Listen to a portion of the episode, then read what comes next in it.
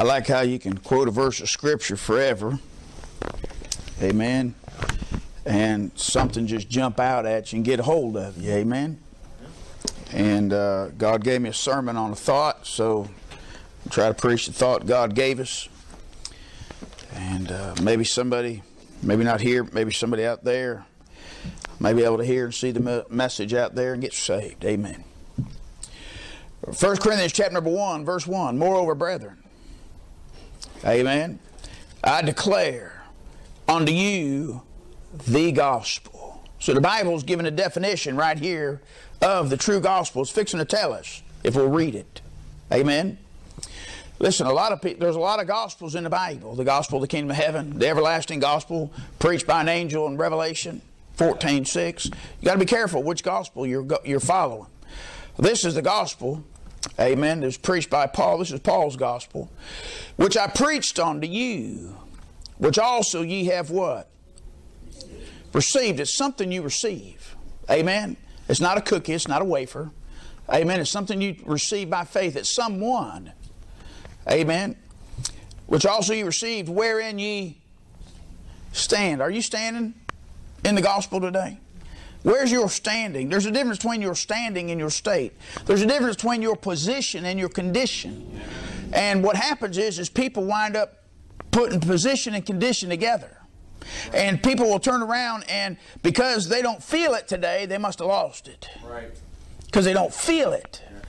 Amen. They may have sinned and got guilty and feel bad because they've sinned against God after they were saved, and therefore they think they lost it because of how they feel. They're judging their standing by their condition instead of judging their condition by their position. Listen, I am put into Christ. And when I got into Christ, my standing is Christ's righteousness. I'm 100% declared to be the child of God, a son of God, through the sacrifice of God's Son. I have a standing position. Nothing I do can change that. You understand? And so I'm going to stand in this gospel. I place faith into what the gospel is, and because of that, that is my standing. Hold your place there. Turn to Romans 5. Same author, same man that has wrote the gospel of Corinthians, wrote the gospel or the, or the book of Romans. In Romans 5 1, therefore, Amen. What's therefore about?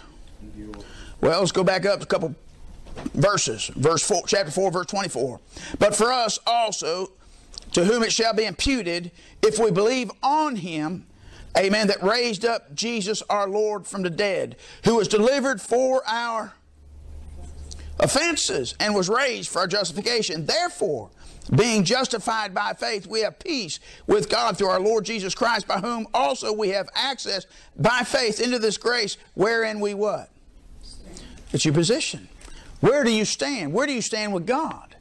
Amen. When God sees you, where does He see you standing? Is He see you standing in the, the the vicarious sacrifice of Jesus Christ to Him as your substitute, taking your place, and God extending to you God's righteousness, and God making you righteous by the sacrifice of Jesus Christ. So therefore, you stand how?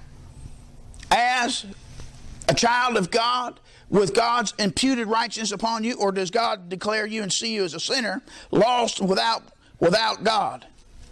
And in your righteousness is filthy rags. How does God view you? How does God see you? Where do you stand today? That's what bottom line is our standing. It's not our feelings. It's not how we feel. It's not about what we think. It's where we've been placed by God. Yeah. Amen. Back to 1 Corinthians chapter 15. Which I also received wherein ye stand. Verse 2. By which also ye are saved. What are you saved by? Saved by grace. Well, you're saved by grace, but what, grace hadn't even been mentioned here in the passage yet. It hadn't been mentioned in the passage. We're dealing with the passage. He's talking to us about something here. He said, By which you're also saved. What are you saved by? The gospel. The gospel is what saves you, Amen. right? And you receiving the gospel. Yep. That's, that's the bottom line. Amen. Grace and blood and all that other stuff comes into other passages of scriptures we must read in. But according to the context, Paul's dealing with these people. You understand? He's talking about the gospel, wherein you stand. You must receive the person of the gospel and what he did, and then God will impute to you his righteousness. You must receive it. By which you're also saved. Watch this. If, conditional, if ye keep in memory what I've preached unto you, comma, unless you believed in vain. Right. Now, what's that mean? Believe in vain. Well, it's not with your heart, it's with your head. But here it looks like something is based upon your memory. Your memory, amen, is like a tape recorder, right? And it records events that happen and transpire in your life. Does it or does it not? You know what bothers people? Their memory. You know what harms people? Their memory. What why do you have bad memories? Did bad things. Well, you've done something bad. Well, how do you know you've done something bad? You got a conscience. It affects your mind. And you must have known what to do or not to do, and you did something wrong, and your conscience is bothered by it. Right? Right. Okay. You also have a bad memory, memory because somebody said something that hurt you. Right? If somebody says something ugly to you, you you wind up remembering that individual and you'll associate that face and that individual with something that they said about you or they've done to you. That makes it a bad memory. Right? If I'm not mistaken, Miss Toby was here, went to a wedding, right? You went to a wedding, Brother Nick, right? That's supposed to be a good memory for people, right? Because it's something that's a picture of love and good things that are happening, Right. right? What would lead that wedding to be a bad memory? The bride being jilted at the altar, wouldn't it? huh? That'd be a bad memory. That, that, that would probably be a deep wound on that girl's heart, wouldn't it? You think she'd remember if she was walking down the aisle and then the preacher says, Will you take so and so? And he goes, Nope, I'm done, walks away. Huh? You think that would be a pleasant memory for that girl and the family and all those involved? You think somebody would remember that event if it transpired? Huh? You think a woman gives birth to a baby and uh, she's in a hospital and that's supposed to be a joyous occasion and they bring that baby to her? And she goes, That's the ugliest thing I ever seen. I ain't feeding that. huh? hey man, wouldn't that, wouldn't that leave a memory on a bunch of people's heads? Minds? Yeah. Listen, things happen in our life, events happen, things people say, things that we see leaves an impression upon us. Right. Let me ask you a question. There's a bunch of people today that believe that that has to deal with losing your salvation. If you keep in memory. So I must keep in memory. What if I lose my memory? Do I lose my salvation? If I lose my mind, do I lose my salvation? So it can't be dealing with about losing salvation. Watch what it says here. By which you're also saved, if you keep in memory what I've preached unto you, unless you believed in vain. For I delivered unto you, first of all, that which I also received. See, it's something you receive. You receive Christ, you receive His pardon, you receive His sacrifice as your payment. You receive how that Christ died for what? 99% of the preachers leave that out. They don't deal with somebody's sins.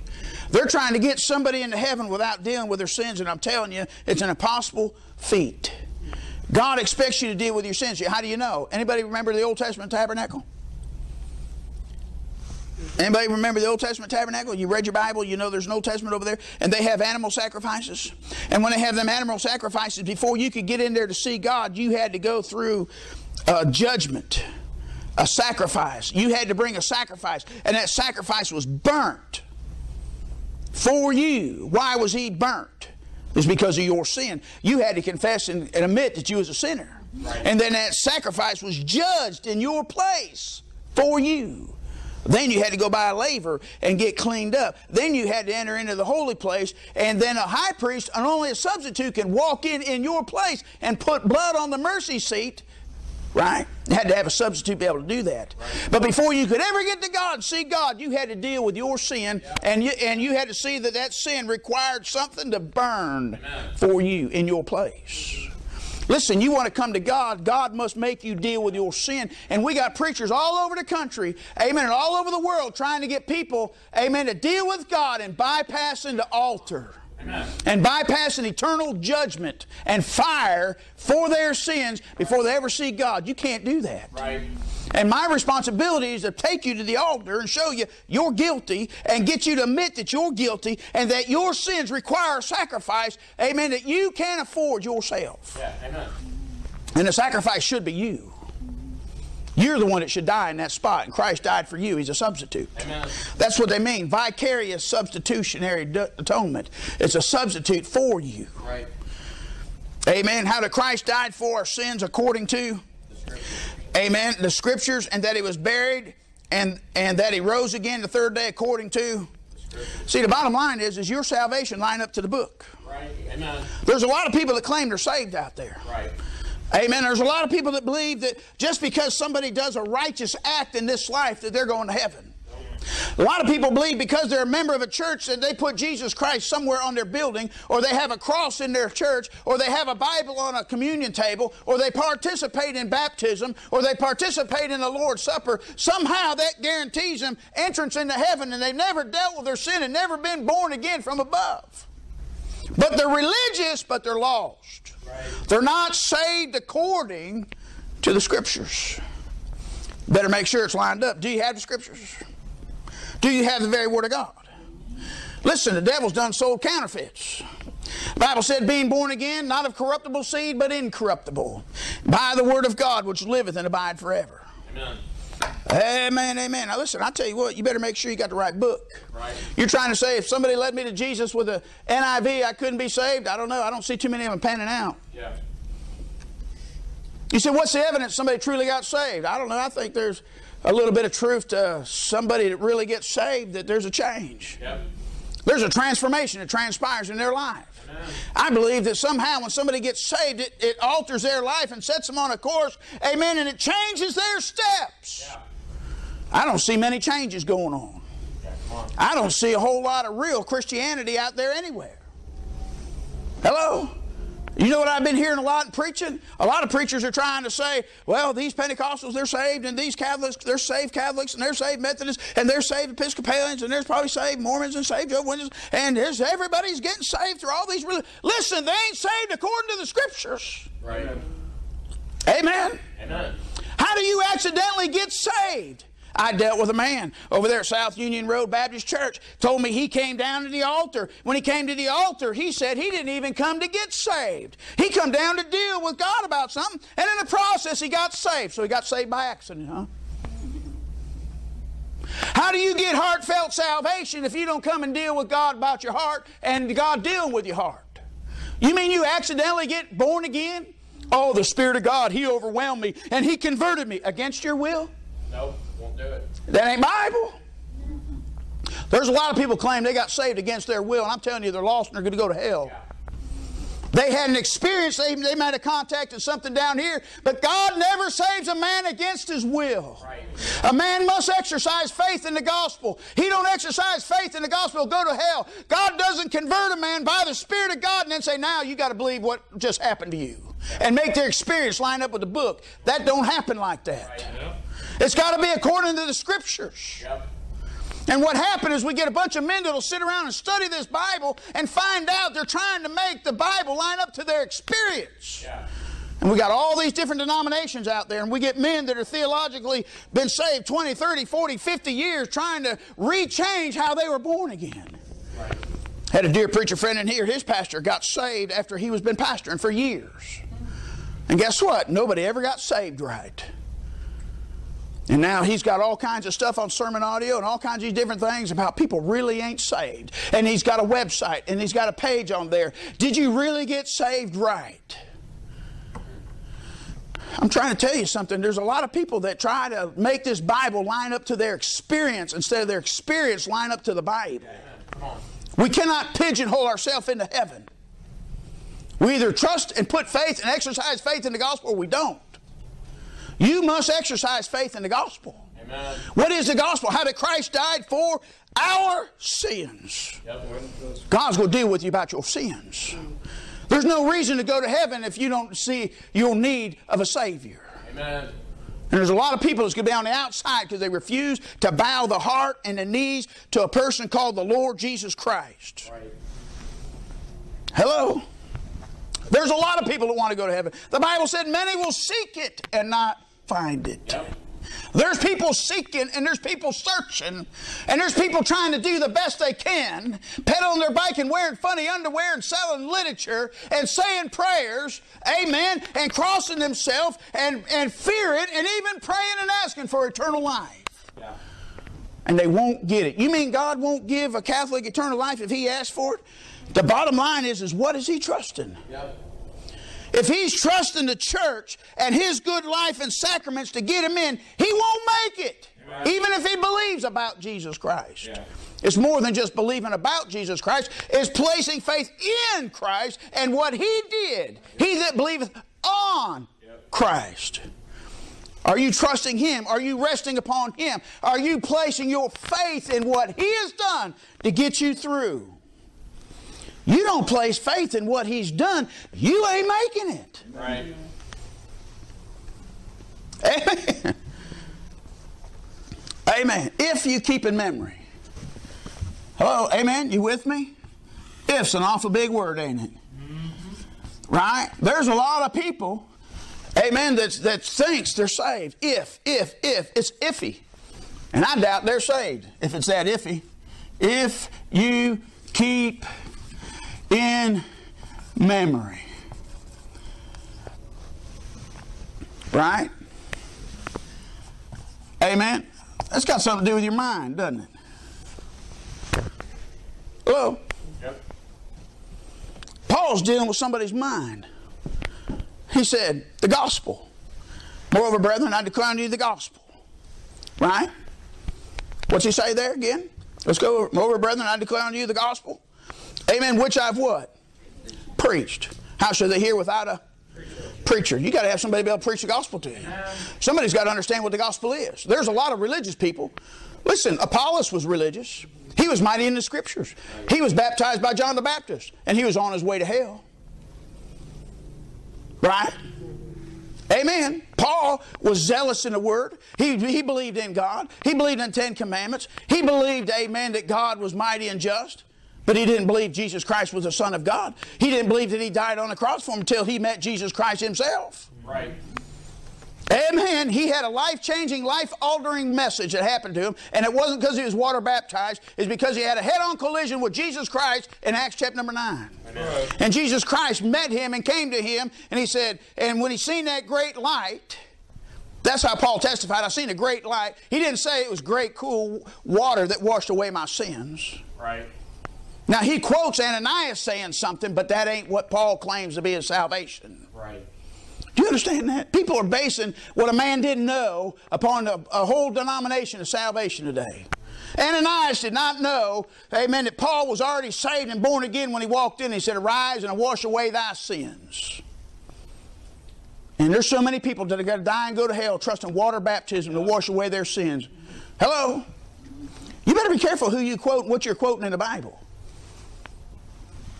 Paul met Jesus Christ. He points everybody back to Acts 9 when he met Jesus Christ, not when Ananias came in.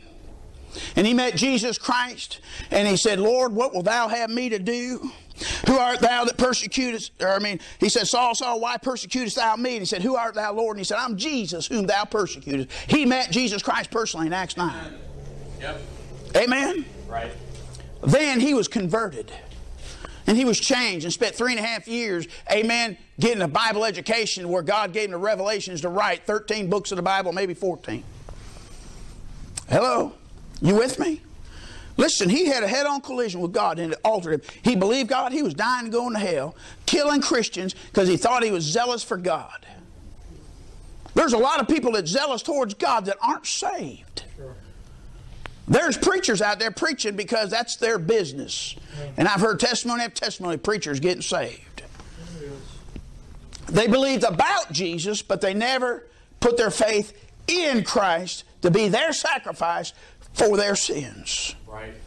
You got to be careful. People just don't fall into salvation. People just don't accidentally get saved. We got to be careful. Amen. Number one. Amen. If you keep in memory. You know what I see there?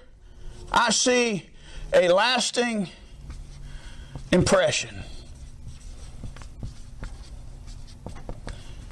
Somehow, Amen. When a person meets Jesus Christ and when a person gets born again and when a person gets saved and washed in the precious blood of Jesus Christ, amen, there's going to be a lasting impression placed upon their mind that where they know beyond a shadow of a doubt that God did something for them and to them. Right.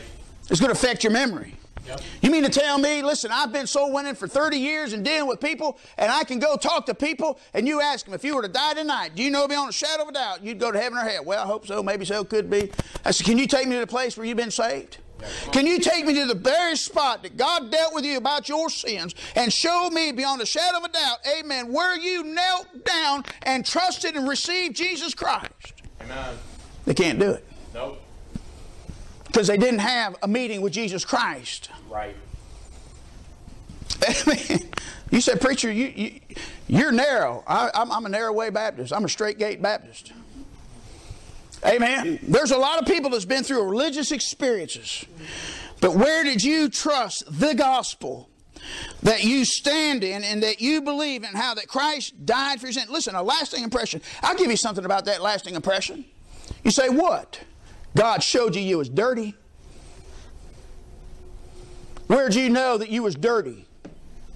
Where'd you know that you sinned against God and you was guilty? And that you deserve God's judgment and God deserved to place you in hell. And the fear of God begin to grip your soul and you begin to be scared about where you're going to spend eternity. And God dealt with you about your future home, heaven or hell. And realize that you couldn't make it in because you had sinned and fear grips your soul. Listen, that, that, that thing, when fear gripped my soul, I knew beyond a shadow of a doubt where I was going.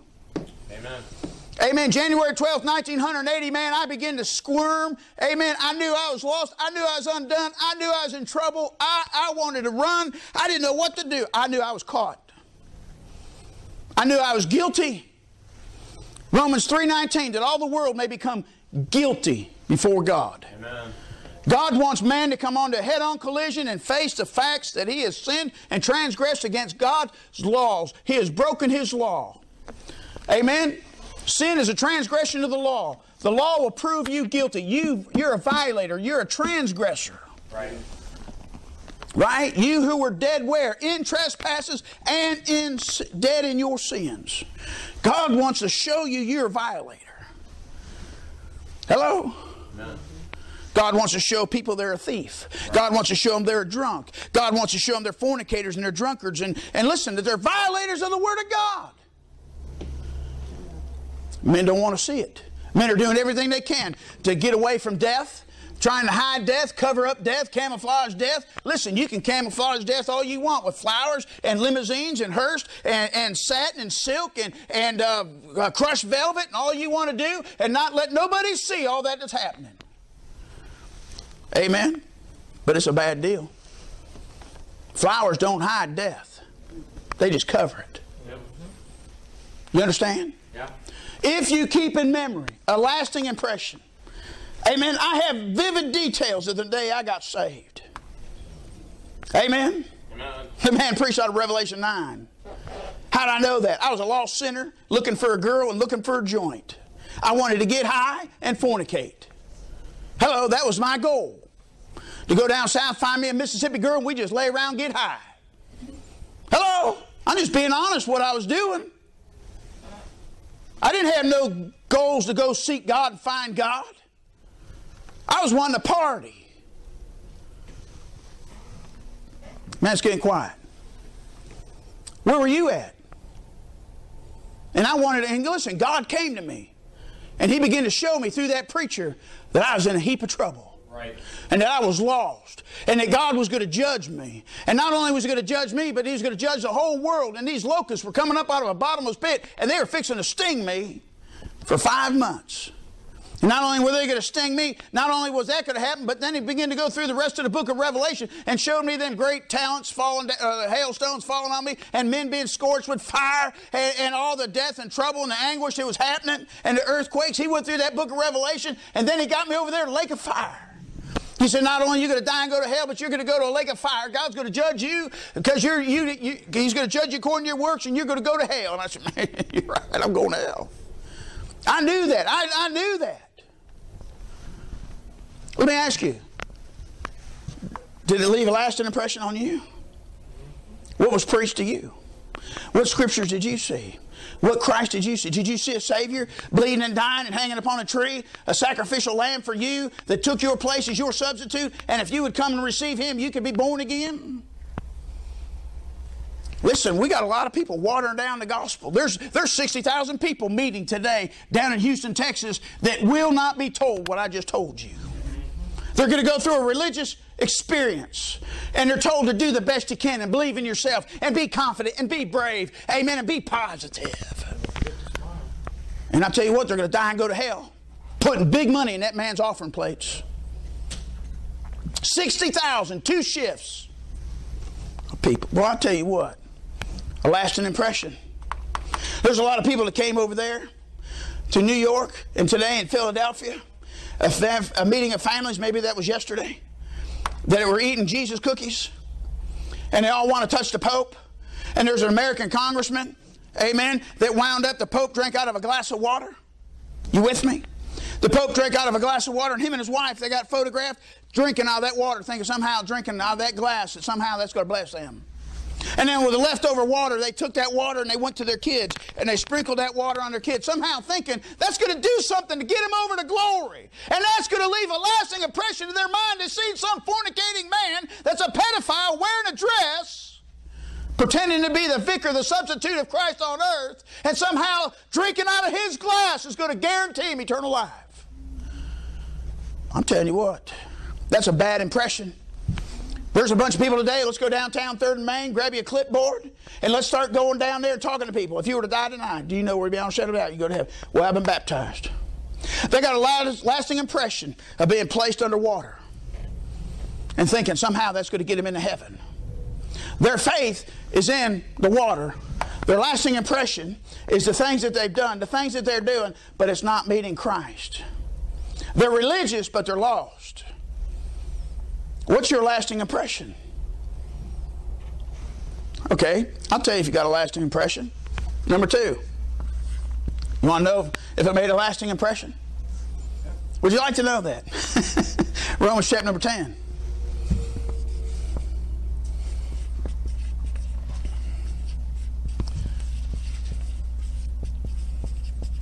The Catholics will say, see there, I go to confession. Really? Romans chapter number 10. That if thou shalt confess with thy mouth what? The Lord Jesus. And shalt believe in thine heart that God hath raised him from the dead, thou shalt be saved. For with the heart man believeth unto righteousness, and with the mouth confession is made unto. Amen. Did you honestly stand up and confess Jesus Christ? that I have just received Jesus Christ. I have come to the same mind as the Lord uh, God about my sins, and I took the substitute. I took His free gift. I took Jesus Christ to be my Lord. See, that's what baptism's all about. You understand that? Hello? When you got baptized, did the preacher confess for you? Did you confess? Who have you confessed that you were saved to? Do you know people that's praying for you? Did you go to them and say, hey, man, guess what? I'm finally saved. I trusted Jesus. Who do you confess him to? Do you confess him to a lost world? Have you become a witness of your new birth? And that the Spirit of God came and dwelled in you, and that you met Jesus Christ, and now you go around with an honest confession and say, I've trusted Jesus Christ, my Savior. I am born again. Have you trusted Him? Isn't that a good confession? Yeah. I believe, listen, when a preacher baptizes somebody, he shouldn't say, Hey, Caleb. Yes, sir. Did you trust Jesus Christ, your Savior? Yes. That ain't him confessing Christ. Nope. Hello? Boy, it's getting quiet. Am I messing up your theology today? Amen. An honest confession. Did they confess with their mouth who? The Lord Jesus. Have you ever confessed the Lord Jesus with your mouth? All right, let's go to 1 Corinthians 12. You're looking at me like, uh, like uh, you're in a state of confusion right now. I should be having people shout me out of the building. 1 Corinthians chapter 12, watch this, verse 3. Wherefore, I give you understanding, no man speaking by who? The Spirit of God called Jesus the curse. And that no man can say that Jesus Christ is what? Lord. The Lord. Not just Lord. That's a confession of a demonic man. Jesus I know and Paul I know. That's what a demon possessed person said, right? A devil possessed person. They confess that Jesus is, uh, that He is Lord, but not the Lord. No man can say that by the Holy Ghost. How many people do you know stand up and admit, I know that Jesus Christ is the Lord and I trusted Him, put my faith in what He did for me? How many people do you know that go and tell their family, their friends, their co workers? How many of your family, friends, and co workers know that something happened to you and they're curious and say, What happened to you? Right. You seem to be different. You're just glowing. You- what, what's the matter? What happened in your life? A lot of that stuff never happens in people's lives. They never tell their family, never tell their friends, and they never wind up sharing, amen, and I hate that word, their conversion with anybody. They want to put a lid on it, cover it up. You mean you meet the Lord Jesus Christ, the God of the universe, and you can't tell people that you met him? I question whether they met him Right.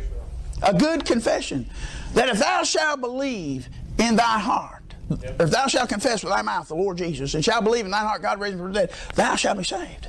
I wonder how many people actually confess Jesus. Amen. Boy, it's awful quiet. Let me ask you a question. Did you confess you was a sinner? Did you take ownership of your sin? Say, right, God, I am guilty. God, I'm a sinner. When that preacher preached on sinners going to hell, you, you put yourself in that seat say, yeah, that's me. I'm guilty. I'm lost.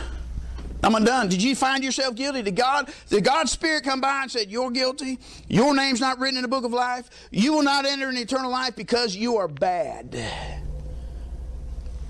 You know what self justifiers do? They begin to somehow say, Well, I don't need that. I'm pretty good. I'm all right. I pray. I go to church. I've done. And they begin to start justifying themselves. Right. When they're presented with a no way out, dead end street, amen, they somehow squirm out of this thing, get out under conviction, and say, Well, I pray. I believe in Jesus. But did you receive Him? Did you condemn yourself? Say, Yes, Lord, I deserve to go to hell. I deserve to burn. I deserve, amen, what's coming to me, and I don't want to go, God. Sorry. Amen. Were they ever sorry they sinned against God? Let me ask you a question. You ever tell God you're sorry? For what? What are you sorry for? What did you do in your life that you had to come before God in an altar of repentance and tell God you were sorry for what? Huh? General or specific? God ever deal with you about sin in your life to where you confess that thing to Him? If we confess our sin, listen, you're saved with the Holy Ghost, God will convict you about sin. Right. The Holy Ghost, John chapter number 16, when He comes, He will reprove the world of sin, of righteousness, and judgment to come. He deals with sin. All these preachers don't want to deal with sin. They're claimed to be filled with the Holy Ghost, but they won't reprove the world of sin, on. of unbelief. Did God convict you of unbelief? Did God show you you're outside the fold? What's Ephesians chapter 2 say? Yeah, it says that. Then what? He said, in times past, you're what? Uncircumcised, uncircumcised. And you were without, without God, without Christ, without hope, outside the covenant promise of God. Did God ever show you you're without hope? Without Christ, listen, listen, that's what happens. It leaves a lasting impression when you see yourself outside the gate and the gate's shut and you're left out and you're going to go to hell. Oh my God. People don't get gripped with that. It it doesn't affect their memory because it doesn't affect their life. The gospel ain't changed them a bit. They're outside. I'm telling you, if they really get saved, it'll affect their memory. And God will deal with their sin, and they'll realize they're sinners. And you know what? They'll want to change that thing when they get saved. The Holy Ghost to move in, and all of a sudden you'll be a lover of righteousness and you'll hate iniquity. And God will give you a spiritual broom and say, Now sweep it out. Listen, honest confession. Have you honestly confessed Christ? Have you stood up publicly and said, I believe that Jesus is the Christ and I'm trusting Him? Have you made that confession to your family? To the person you love the most? We had a lady here. Her name was Amanda. Amen. And Amanda we prayed for over there, and John, John, uh, uh, Mick, John Scott Mick came in and preached, and Amanda and Jeremy were here, and Amanda was lost. And uh, Amanda, uh, I wound up taking her two kids outside, and uh, Brother Mick began to start talking to Miss Amanda. And I took Jeremy outside with my kids, and we're standing out there, and Miss Amanda got saved. Her and Vicky and, and John Mick was right over there, and Miss Amanda got saved. And when she got saved, tears were rolling down her face. And she walked out to her husband. He's about six, what, three or four? And Jeremy's kind of tall. And she, she stood up and looked at him, and tears just rolling down her face. And she goes, I just asked Jesus Christ to be my Lord and Savior. She was so rebellious against the things of God. And when Miss Amanda got saved, amen, she made an honest confession to her husband. Amen. Amen. And she left here. They went to a church over there in New Carlisle, and we seen her down at the, the banquet down here, and you can still see a change in her life. Amen. Amen. That spirit was changed. The spirit of rebellion that was in her was changed. She become a new creature, but she stood and publicly testified. I baptized her and the kids too, didn't I? Amen. You know what she did? She made a confession that Jesus Christ was her Lord. 1 Timothy chapter 6. An honest confession. What you are. Amen. Amen. What you've done. You confess you're guilty. You confess you're a sinner. You confess you're lost. You confess that you're that you need God's divine intervention in your life. You know that you have need of it. And you know that there's no hope and nothing you can do to save yourself. 1 Timothy chapter 6, verse 11. But thou, O man of God, flee these things, follow after righteousness and godliness, love, faith, patience, meekness, fight the good fight of faith, lay hold on eternal life, whereunto thou uh, art also called and hast professed a good profession before many witnesses. A good profession. Do you have one? Hello? I done messed that up. A good profession. You have a good profession? Let me ask you, have you stuck your neck out? Everybody knows it? Any, any, anybody know what May 19th, 1968 is?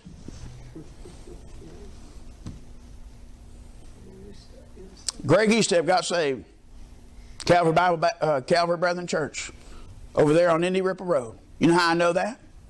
Because he's professed it so many different times. I know it. I know Dr. Ruckman was 27 years old when he got saved, right? And he got saved in March.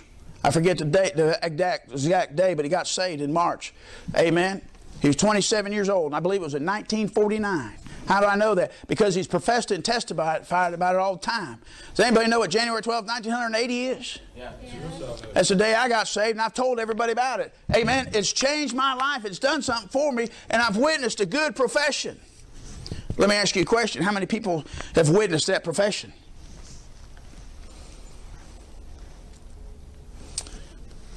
Man, I got no evidence in my life, do I? Nobody's witnessed that thing, huh? There's no evidence in my life that there's been a change. Well, you can go ask my mom. Huh? Man, I done killed y'all. Y'all done died. Lord help me. I'm in a dead Baptist church this morning. Huh? My Uncle Fred told me, he said, something happened to you when you went down to Mississippi. I said, what do you mean? He said, somebody knocked that chip off your shoulder. You're different. You're changed. I've had all kinds of people come up and tell me, you're different. Something happened to you. People where I got saved at were telling my mom, man, you ought to see your son. He's just glowing. It was a thrill to see me get born again, a little old hippie boy get saved. People witnessed and knew.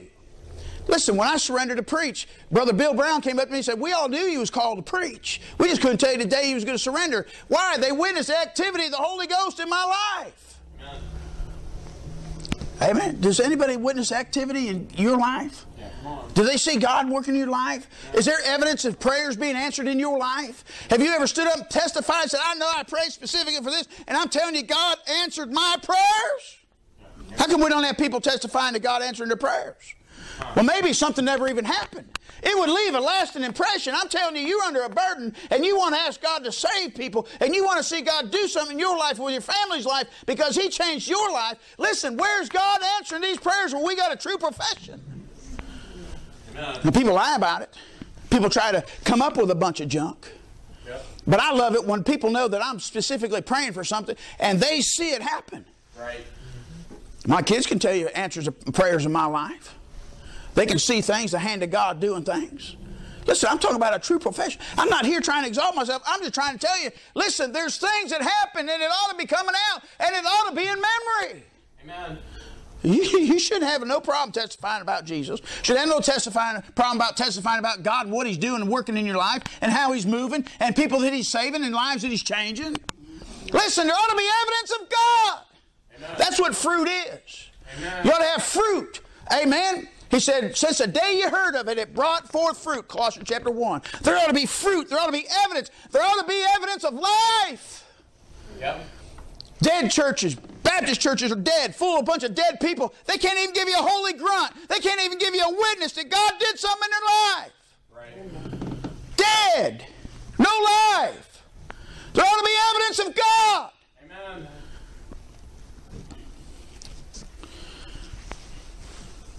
I'm messing up here writing these things down wrong. I apologize. I'm, I'm looking at the wrong things. Your honest confession, a good profession. Amen. Number four. This, this separates the men from the boys. A true possession. Now, when I went through the Bible Institute, Brother Nick joined the Bible Institute, going through the Bible Institute, and he begins to study. You get Scofield's uh, book on rightly dividing the word of truth. You get Larkin's stuff on rightly dividing. And when I went through the rightly dividing class over there, there's such a thing between profession and possession. There's a difference. You've got to rightly divide that. Right. There's a bunch of people that make a profession, but there's no evidence of a possession of the Holy Spirit of God in their life. There's no change. Amen. Ronnie, Ronnie Sutton preached a message years ago I heard down in Louisiana, and he preached on wearing his name yet remaining the same. Yep. There's people that wear his name, they want to identify themselves as a Christian, but there's absolutely no proof of the regenerating power of God in their life. They still walk the same, go the same, talk the same, live the same. There's absolutely no turning from darkness to light. Right. Amen. Listen, I was talking to Brother Caleb the other night, and uh, I was talking about something to him. And when I was talking to him, I said, There's definitely a difference in somebody asking Jesus into their heart versus somebody giving Jesus their heart. Right. There's all kinds of churches, all kinds of revival meetings, all kinds of people coming down that just invite Jesus into your life. There's people say that all the time. I don't see Jesus in their life. Hello? Right? Right. Amen. There's all kinds of people.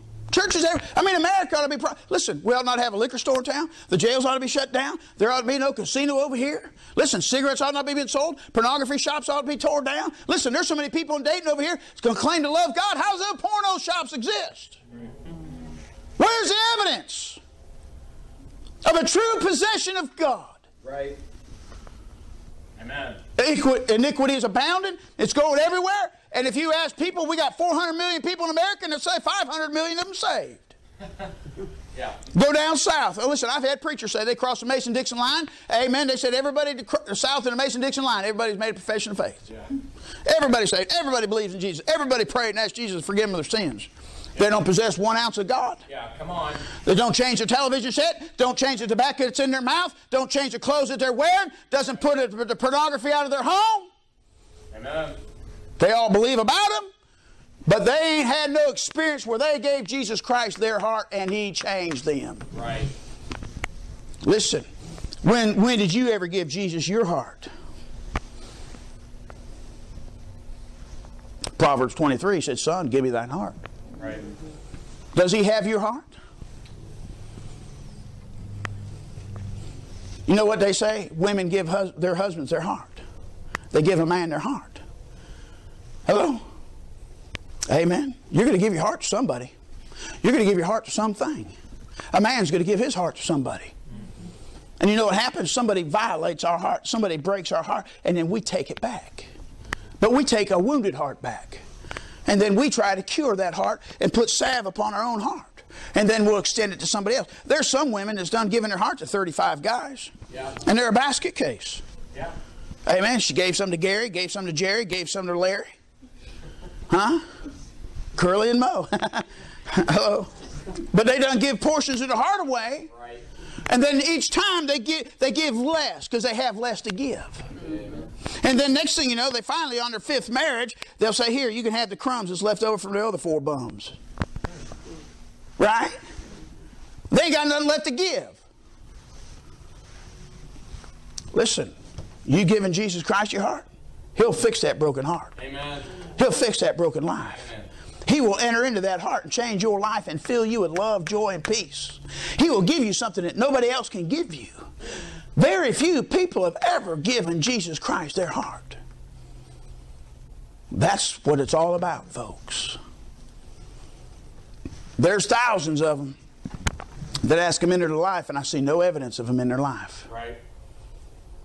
There's a bunch of them that have been taught to go to Revelation chapter 3 and say, Jesus, you're standing at the door knocking. I invite you into my heart.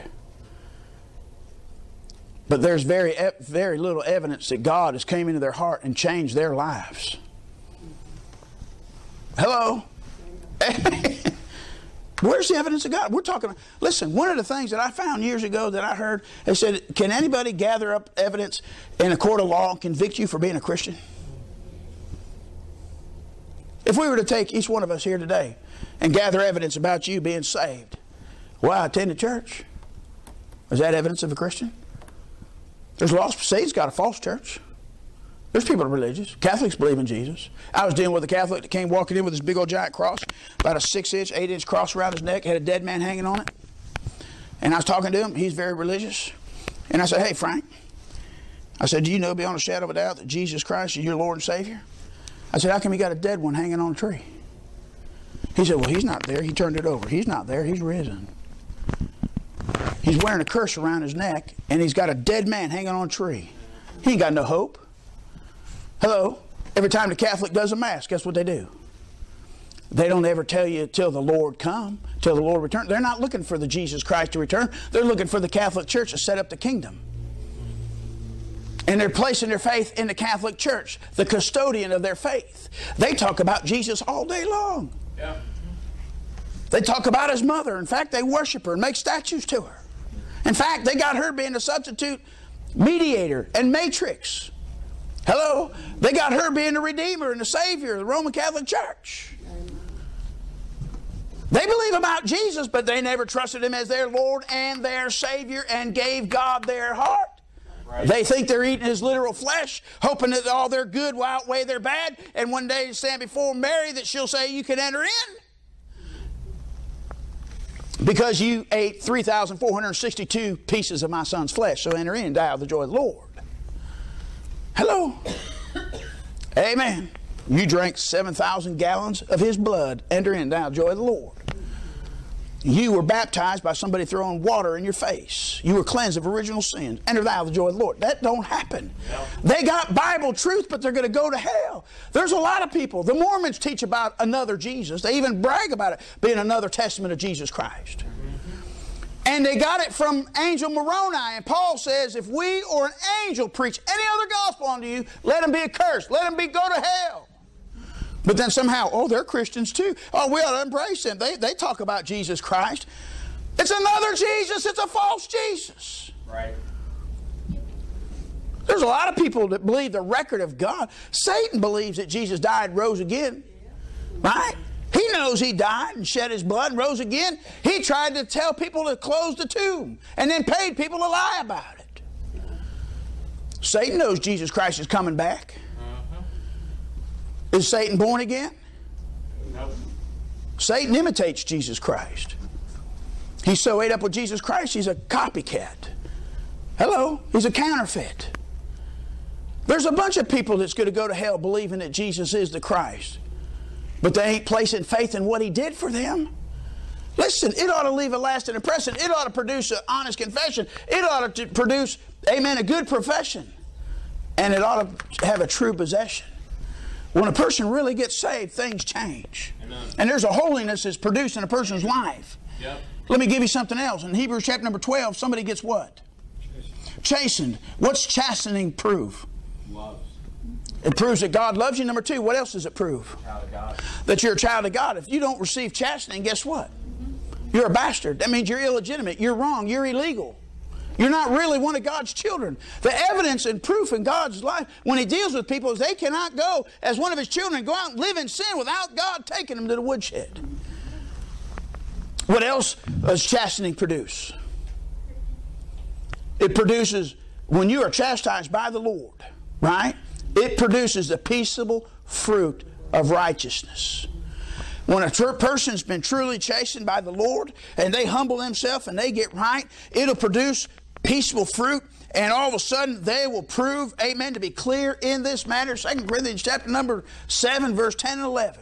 They'll be approved to clear themselves. They will sit back and say, God dealt me with that. I'm staying as far away from that thing as I can. Amen. I don't want no part of that no more. Hey, listen, you guys can go partake it, but I'm not having nothing to do with that.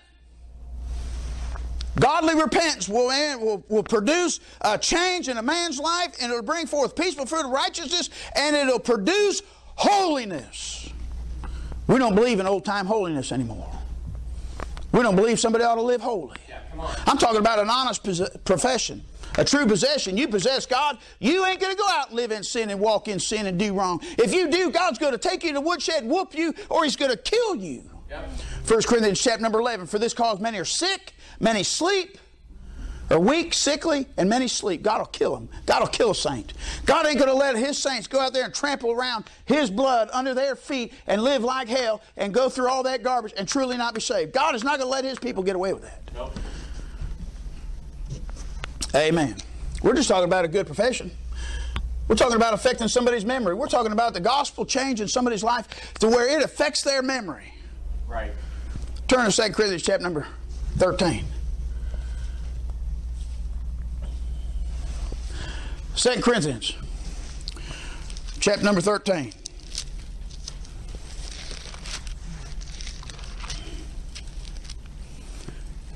Verse 3. He says, Since you seek a proof of Christ, what?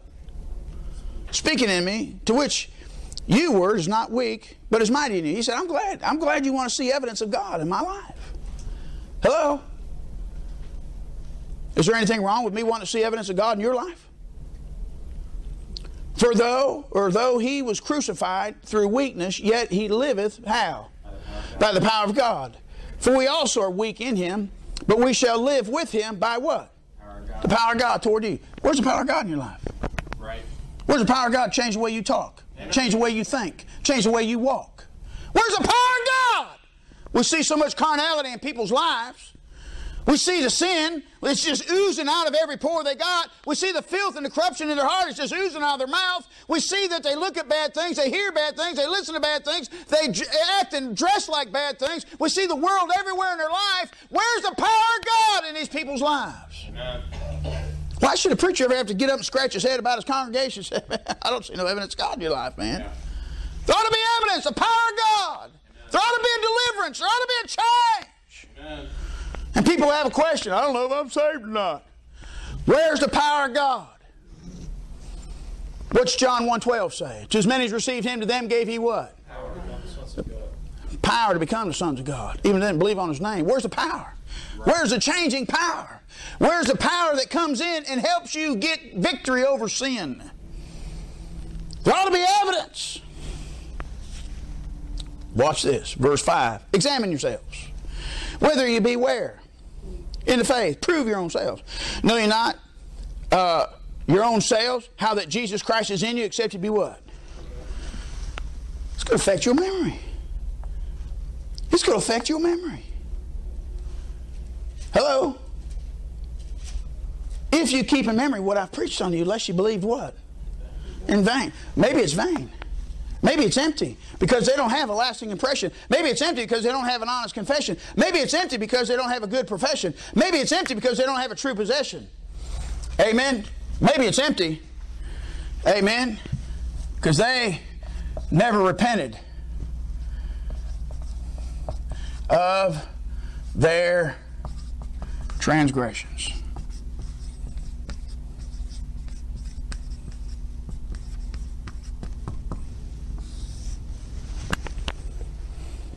There's a bunch of people that are saved need to repent of their transgressions.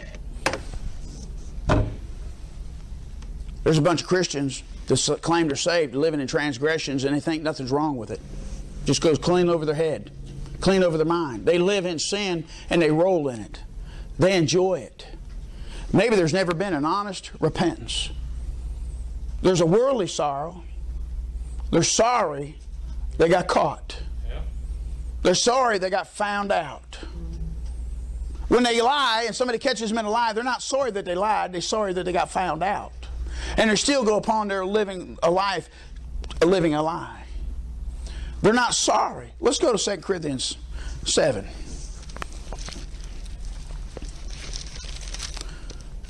Second Corinthians 7, verse 9. Now I rejoice, not that you were made sorry, but that you sorrow to repentance. For you were made sorry how? After a godly manner. That ye might receive damage in us how? By nothing. For godly sorrow worketh repentance to salvation, not to be repented of. But the sorrow of the world worketh death.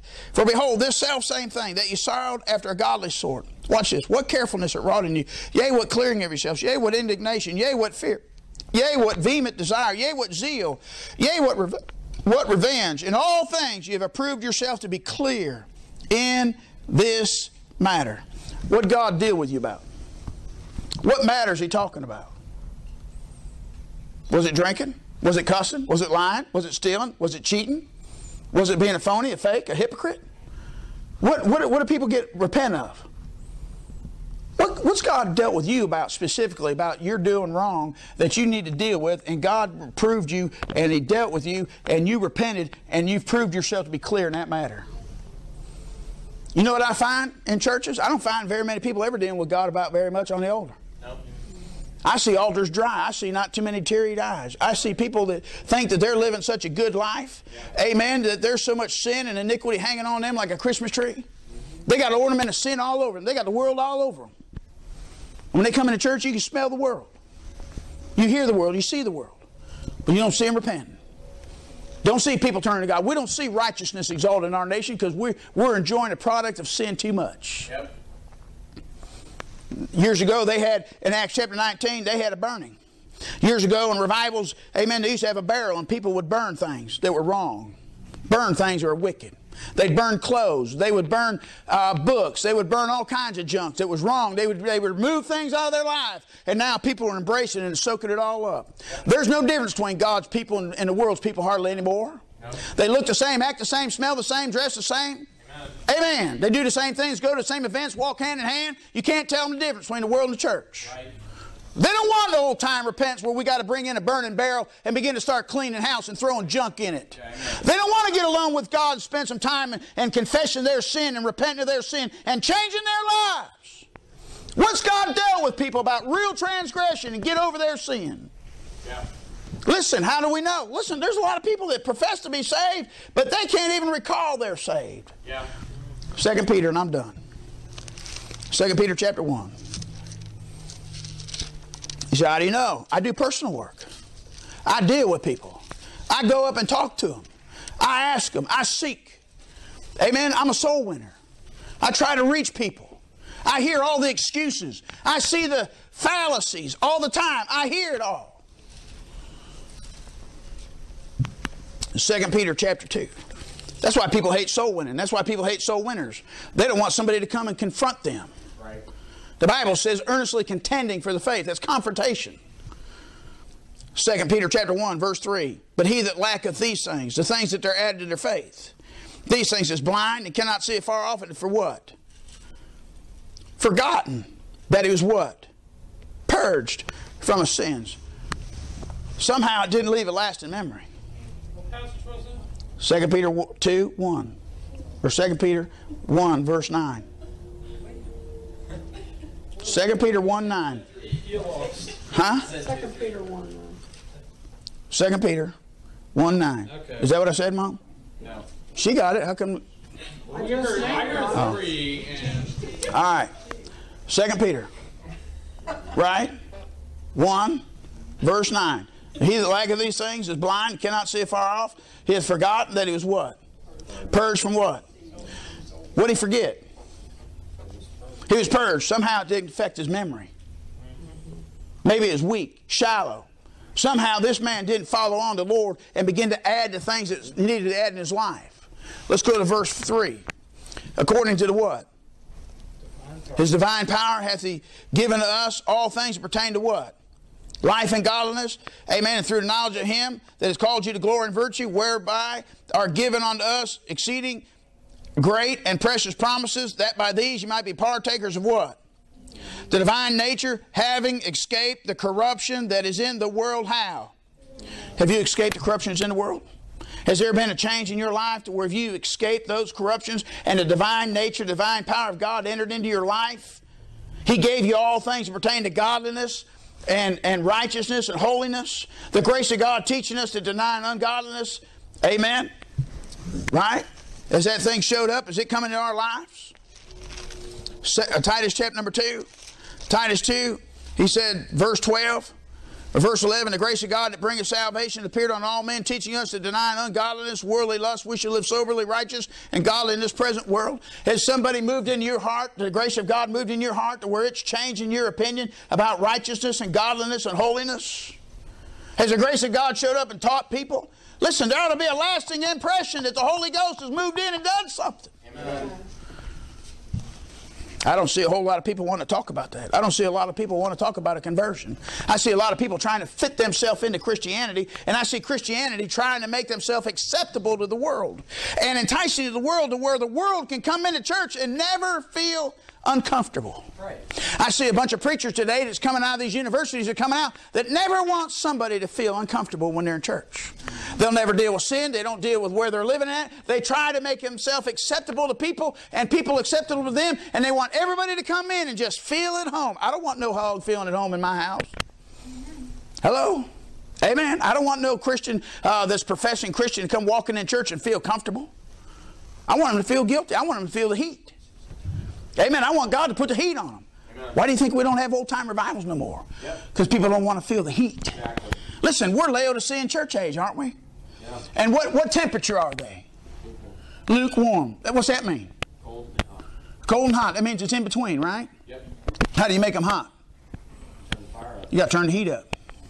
You got to turn the heat up in preaching. And if people preaching don't get turned up, then God's got to put events in their life, and He's got to put them through the fire to try to get them hot to try to melt their hearts of stone. According to Matthew chapter 24, verse 13, he says, Because iniquity shall abound, the love of many shall wax cold.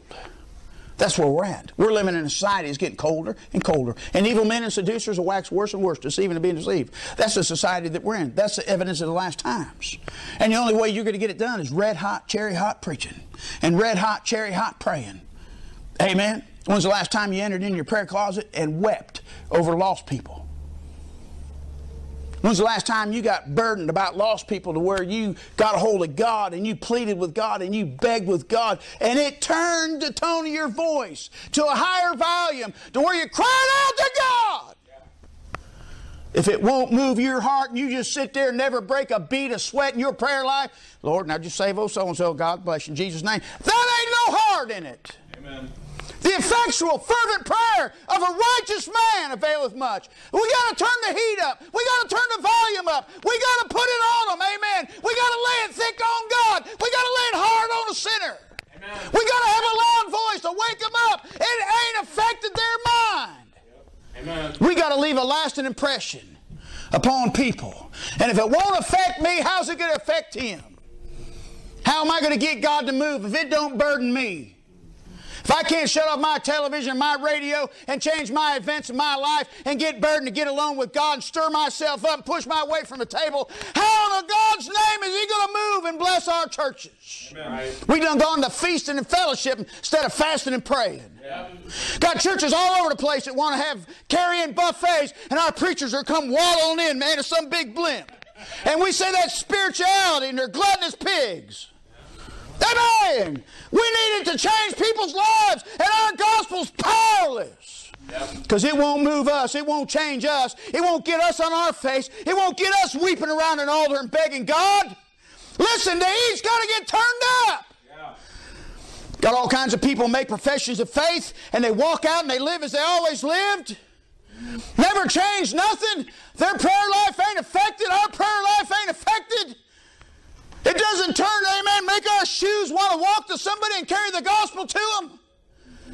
What good's our profession if it won't burden our feet to walk out after a sinner and try to tell them about God? Right. You mean to tell me you're saved and born again, going to heaven, sitting on your blessed assurance, and it doesn't move you to go witness? It won't take your feet to burden your heart about a sinner and carry the gospel to somebody? I'm telling you, it's probably false. Yep. It ought to move us. Yeah, amen. We ain't moved. Right. You got to turn the heat up. People don't want to heat up. People don't want red hot preaching.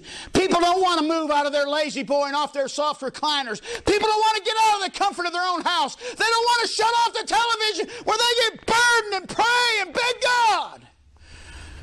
You know what churches used to do? They'd leave the doors open so people come and pray. People don't come and pray anymore. People don't gather and pray. Christians ain't stirred to pray. Because we want to enjoy all the play pretties and toys of this world. We want to fit in. And we ain't burdened about the lost. What affect us? It'll leave a lasting impression. You need to call it praying through. When's the last time you prayed through? Yeah. When you contacted the throne. Right. And the throne signaled back, said, I hear you loud and clear. We do, we, we do all the talking when we pray. We read our prayer list, go through the motions, salve our conscience, I did the job. But did he move? Did he answer? Is he changing? Is it affecting my hands? Is it affecting my feet? Is it affecting my eyes? Is it affecting my ears? Is there a genuine change? Amen. Got so many people going through the motions. Ain't affected their memory. It doesn't affect where they sit, where they stand, where they go. Blessed is the man that walketh not in the counsel of the ungodly, nor standeth in the way of sinners, nor sitteth the seat scornful. But his delight shall be in the law of the Lord. And in his law doth he meditate day and night. And he shall be like a tree planted by the rivers of water, bringing forth his fruit in his season. Whatsoever he doeth shall prosper. Right? Yeah. And his tree also shall not wither, and whatsoever he doeth shall prosper. The ungodly are not so. But like the shaft which the wind driveth away. Listen, I'm talking about how we're going to turn the heat up. The heat's got to be turned up. The pressure's got to be put on sinners. And if there ain't no pressure put on the saints, how's it ever going to be put on the sinners? Right. That's what old time preaching does. It puts pressure. Yeah. You know what they don't? They don't want pressure in these meetings. Right. They want offerings. Yeah. But they're afraid to turn the heat up and put pressure on a saint. Because he's going to leave my church and go to the country club church where they got volleyball and basketball and gymnasiums. Hey, man, they got all the fun. And they got all the food and all the supper, and there ain't no pressure there. They don't pressure nobody to live for God. They don't feel the heat. And they fit into lukewarm society, so preachers are backing off. Right. Repent of their transgressions. That's what we need. We need old time repentance. Amen. We need people to understand where they've sinned against God and how they, that thing needs to be dealt with. Yep. You know, you're going to have to give an account of it at the judgment seat of Christ. Not only the good, but also the not only the sins of commission, but the things that we omit in our life. What if God took a temperature thermometer, amen, and checked out your spiritual temperature? Is it hot or you cold? You lukewarm? What if, what if he uh, checked your prayer life like he does, like these people do a lie detector test? Wonder what kind of graph of your prayer life would come out. Would it be flatlined? If he checked out our heartbeats. I'm talking about, Paul said, if you keep in memory, it ought to affect our minds. Yeah. Our minds ought to be zealously affected. There ought to be such a conversion in people's life. There ought to be such a cry at prayer meetings. There ought to be people testifying and memorizing things that are happening, events that are happening, how God's moving. I don't hear much of that anymore. Do you? Do you hear about it?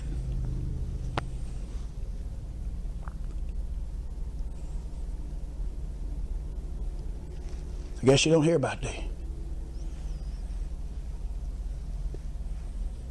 Not much happening, is there? What a condemnation in our life. There ought to be something happening, shouldn't there? We're, we're so filled with the news broadcast and hear all the junk that's going on around the world. We know all about the junk and all the so called purge of ISIS and everything else. We don't hear much about activity happening in our country other than our churches are falling away. And somehow we're comfortable with that.